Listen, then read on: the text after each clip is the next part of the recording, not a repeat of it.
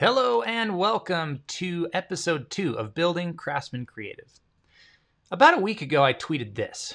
Today, I successfully set up a pitch with a network for a TV pilot I produced last year. It feels amazing, yet, on the whole, I still feel like a slacker. Why is that?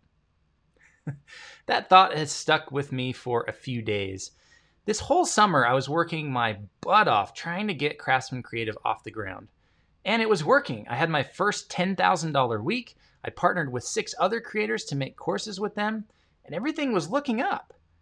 And not to feel like a poser, one of those one of the those who can't do teach creatives, I sent in a pitch for a TV pilot I produced last year to a network, and I got a meeting set up. So why did I feel like such a slacker? It wasn't until I reread some of my notes from a week-long seminar I attended last December that I kind of figured out what was going on.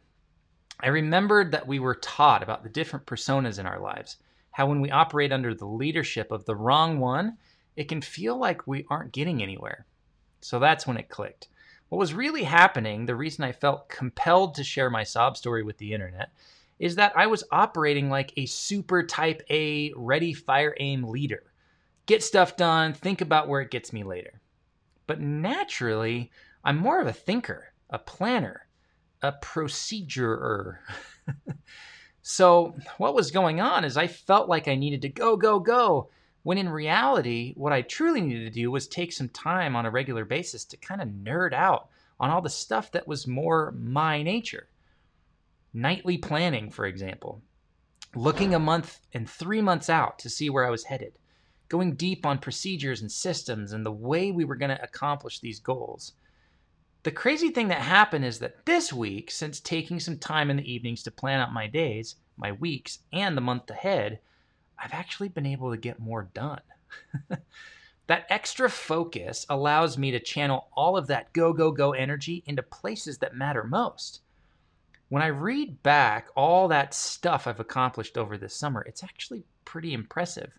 But that's because I'm now looking at it through a new lens. That old lens or persona wasn't serving me anymore when it came to leadership. So, switching hats and letting the planner, systems thinking guy lead feels so much better and will serve the companies I'm working on better going, going forward. Another way to think of this is as expectations. The story I've heard most is some form of if you measure a monkey by how long he can hold its breath underwater, you're going to think it's a terrible monkey.